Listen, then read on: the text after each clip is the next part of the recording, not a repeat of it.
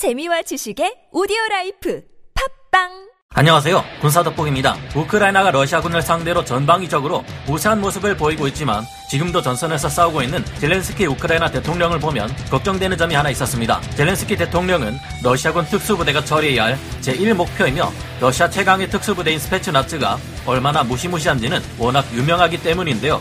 그런데 이처럼 무시무시하기로 명성이 자자한 러시아의 최강 특수부대 스페츠나츠마저 남부 마리우폴에 투입되었다가 우크라이나군에게 괴멸되고 말았다는 화끈한 소식이 들려왔습니다. 어떻게 된 걸까요? 지금부터 알아보겠습니다. 전문가는 아니지만 해당 분야의 정보를 조사 정리 했습니다. 본의 아니게 틀린 부분이 있을 수 있다는 점 양해해 주시면 감사하겠습니다. 세계에서 가장 무시무시한 특수부대 스페츠나츠의 명성 이제는 러시아가 핵무기를 사용하지 않는 이상 이 전쟁의 결과가 우크라이나군의 승리로 비결되고 있는 듯 보입니다. 그러나 3월 16일 현장에서 찍혀 공개된 사진들 중에서는 러시아가 우크라이나를 상대로 전투에서 승리한 듯한 모습도 공개되었는데요. 지금까지 우크라이나 군이 러시아의 전차 부대, 장갑차 부대와 싸워 승리한 끝에 러시아 전차들을 노획한 것을 공개한 사진들을 여러분도 많이 보셨을 겁니다. 이번 전쟁에서는 우크라이나 군이 이처럼 러시아군의 장비를 노획하는 경우가 워낙 많았는데 러시아군도 이처럼 우크라이나군의 장비를 노획할 수 있다는 것을 러시아 의 최강 특수부대 스페츠나츠가 보여주고 있습니다. 스페츠나츠는 러시아 연방 및 독립국가연합 소속국가에서 다양한 군 소속기관에 배속되어 있는 특수부대들을 지칭하는 단어인데요. 일반적으로 스페츠나츠 하면 러시아에서 규모가 가장 크고 질이 가장 우수한 러시아 특수부대들을 명칭하는 말입니다. 이들은 냉전 시기 군사정보국 GRU의 통제를 받으며 나토와 같은 서구의 전략 시설물에 대한 정보 수집, 종심이 깊은 정찰과 파괴, 후방 교란, 요인 납치 및 암살 등의 임무를 수행한 이들로 이전까지 베일에 싸였었지만 냉전이 종식된 후에야 그 전모가 알려진 이들인데요. 이들은 여러 실전 기록에서 잔혹하고 무시무시한 면모를 보였고 과격한 훈련과 시범으로 유명합니다. 훈련 장면을 보면 완전 액션 영화를 찍고 있습니다. 이들 스페츠나츠는 1968년 프라하의 봄 당시 8월 20일 밤에 AN2 수송기를 통해 프라하에 잠입, 밤새 공항과 방송국 등을 점령하고 프라하에서 소련에 저항할 만한 인사들을 모조리 해치운 적이 있습니다. 당시 아침에 일어나 보니 거리에 붉은 깃발이 휘날리고 소련 전차가 지나가더라는 일화는 유명하죠. 소련 아프가니스탄 전쟁에서는 투입된 지 하룻밤도 지나지 않아 수상관저로 제압하고 체첸 전쟁 등에서도 가시적인 성과를 거둔 바 있습니다. 2014년 당시 현재 싸우고 있는 우크라이나 크림 반도에 투입되어 하룻밤 사이에 이곳에 정부 관청, 공항, 군 기지 등을 순식간에 점령하고 우크라이나군을 무장해제시킨 적이 있는 무서운 이들입니다. 그런데 이런 무서운 스페츠나츠를 우크라이나군이 단숨에 제압해버렸다는 기가 막힌 소식이 들려왔는데요. 러시아 최강 특수부대 스페츠나츠가 우크라이나군에게 손쉽게 제압당한 이유 어떻게 된 일인지 이번 우크라이나 전쟁에서 스페츠나츠는 큰 활약을 하지 못한 채 괴멸되고 말았다고 합니다. 최근 러시아군은 마리우폴에서 격렬히 싸웠지만 점차 우크라이나군의 공격에 의해 포위망이 뚫릴 위기에 처해 있었습니다. 급기야 이 같은 상황을 타개하기 위해 러시아에서는 3월 14일에서 3월 15일 동안 마리우폴 동부와 서부 지역에서 대규모 공세에 나섰다고 하는데요. 심지어 이들은 러시아 최강의 특수부대인 제22 독립근위 스페츠나츠 여단을 투입했다고 우크라이나 총참모부와 현재 여러 외신 보도들에 의해서 알려졌습니다. 날로 거세지는 우크라이나 군이 최근 마리오폴 북부에 러시아군 포위망을 돌파하는 데 성공했고 이곳을 시내 아군 지역과 연결하는 데 성공하자 러시아군은 시간연에서 밀리는 양상을 보이기 시작했다고 하는데요. 러시아가 대백급의 스페츠나츠 특수부대를 투입한 이유는 이 같은 전투 양상을 뒤집기 위함이었다고 합니다. 이를 위해 투입된 제22 독립근위 스페츠나츠 여단은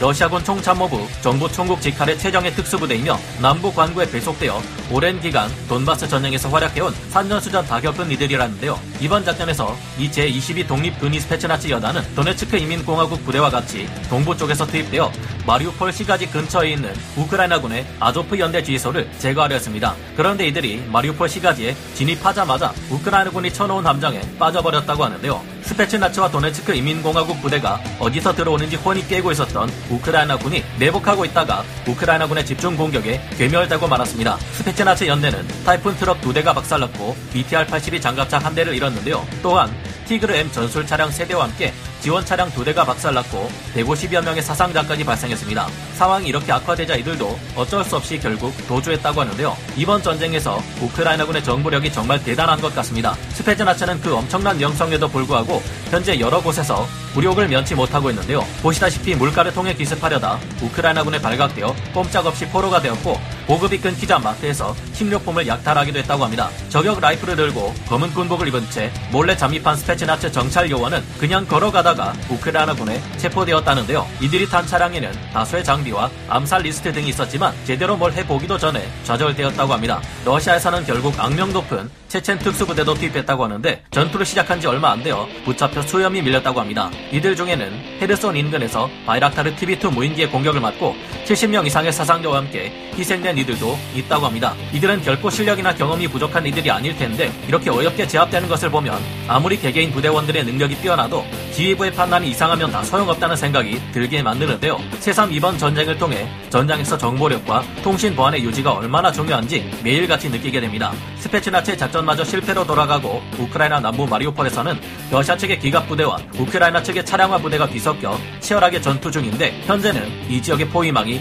완전히 뚫려버렸다고 합니다. 20만 우크라이나 예비군 대역습, 공세 뒤집어졌다. 이외에도 우크라이나군 총참모부가 밝힌 3월 16일 전과에 의하면 우크라이나군은 대단한 활약을 하고 있습니다. 특히 오데사 상공에서 우크라이나군이 러시아군의 토이 30 SM 전투기 두 대를 격추시켰다고 해 우리를 놀라게 하는데요. 이제까지 러시아의 공격 헬기나 저곳에서 날아다니는 전폭기를 격추시켰던 스팅어 같은 휴대용 지대공 미사일 맨페즈는 이런 일을 할 수 없습니다. 경량화된 미사일을 사용하는 맨페즈는 높은 고도에서 날아다니는 전투기들까지 잡지는 못하기 때문인데요. 소위 30 SM 같은 전투기를 잡기 위해서는 러시아군의 부크원 지대공 요격 체계 같은 물건이 필요합니다. 이를 볼 때 러시아군의 발표와 달리 우크라이나군의 지대공 방공 무기 체계가 여전히 건재함을 날수 있습니다. 또 한 가지 집중해서 보아야 할 점은 우크라이나 측의 예비군 20만 명이 완편되어 전장에서 활약하기 시작했다는 것입니다. 이는 갈수록 크게 늘어나는 우크라이나군이 전방위로 러시아군을 압도하기 시작했다는 것을 말해주는데요. 러시아군의 후퇴는 계속되고 있습니다. 러시아군은 마카리브를 점령하려 시도했으나 실패했고 이르핀 도차 지역의 러시아군 부대들도 외곽으로 퇴각했다는데요. 키우 외곽에 접근하던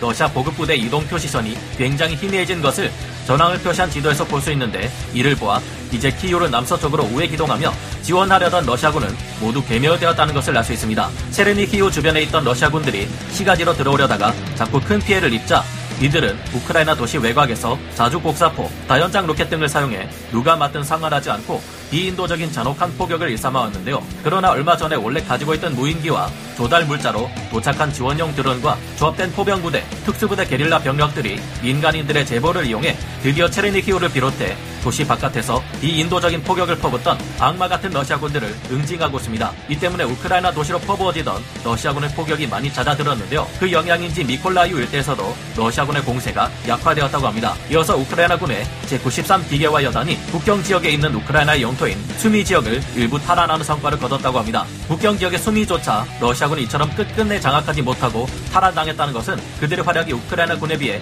크게 부족하다는 것을 나타내는 듯한데요. 무엇보다 도시 외곽에서 누가 맞든지 상관하지 않고 포격을 퍼붓던 러시아군이 제압당했다는 것이 정말 다행이라고 생각됩니다. 그러나 아직도 러시아의 잔인한 공격은 끝나지 않고 있습니다. 3월 16일 밤 진행된 러시아와 우크라이나의 4차 협상은 러시아군이 우크라이나군으로 하여금 사실상 자신들을 지킬 수 없는 약한 수준의 무장을 강요했다는데요. 젤렌스키 대통령이 이를 받아들일 리 없었습니다. 이들의 협상이 일부 진전을 보이고 있다는 낙관론이 제기되고 있고 세르게이 라브로프 러시아 외무장관은 향후 우크라이나 중립 지위에 대해 합의에 가까워졌다고 밝히기도 했습니다. 하지만 전문가들은 이에 대해 그렇다고 해서 러시아가 철군을 하지는 않을 것이라는 전망을 내놓고 있습니다. 일방적으로 우크라이나에게 미국, 영국, 터키 등 동맹국들로부터 안전을 보장받는 대신 외국 군사기지나 무기를 유치하지 않겠다는 약속을 하라는 등 아직도 러시아군이 욕심을 버리지 않았다는 것을 알 수 있는데요.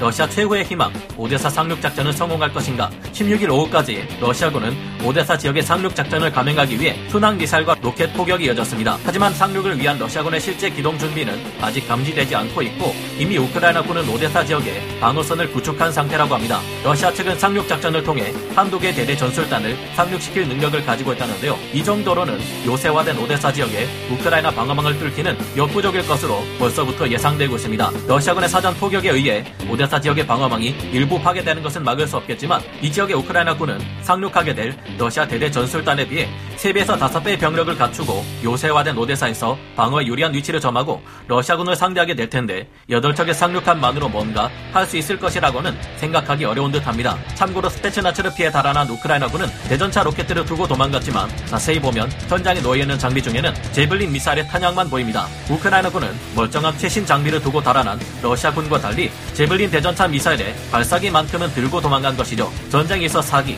정보력, 통신 체계와 철통 같은 보안의 유지, 군 장병들에 대한 제대로 된 처우, 빈틈없이 짜여진 철저한 작전 계획과 전술 등이 얼마나 중요한지 새삼 깨닫게 됩니다. 우크라이나군의 보병용 대전차 화기와 멘페즈 등의 고전을 면치 못하고 있는 러시아군을 보고 있으면 우리 군은 적군의 멘페즈나 휴대용 대전차 미사일에 대해 어떻게 대응해야 할지 한번 곰곰이 생각해 봐야겠다는 생각을 해보게 되네요. 여러분은 어떻게 생각하시나요? 오늘 군사 돋보기 여기서 마치고요. 다음 시간에 다시 돌아오겠습니다. 감사합니다. 영상을 재밌게 보셨다면 구독, 좋아요, 알림 설정 부탁드리겠습니다.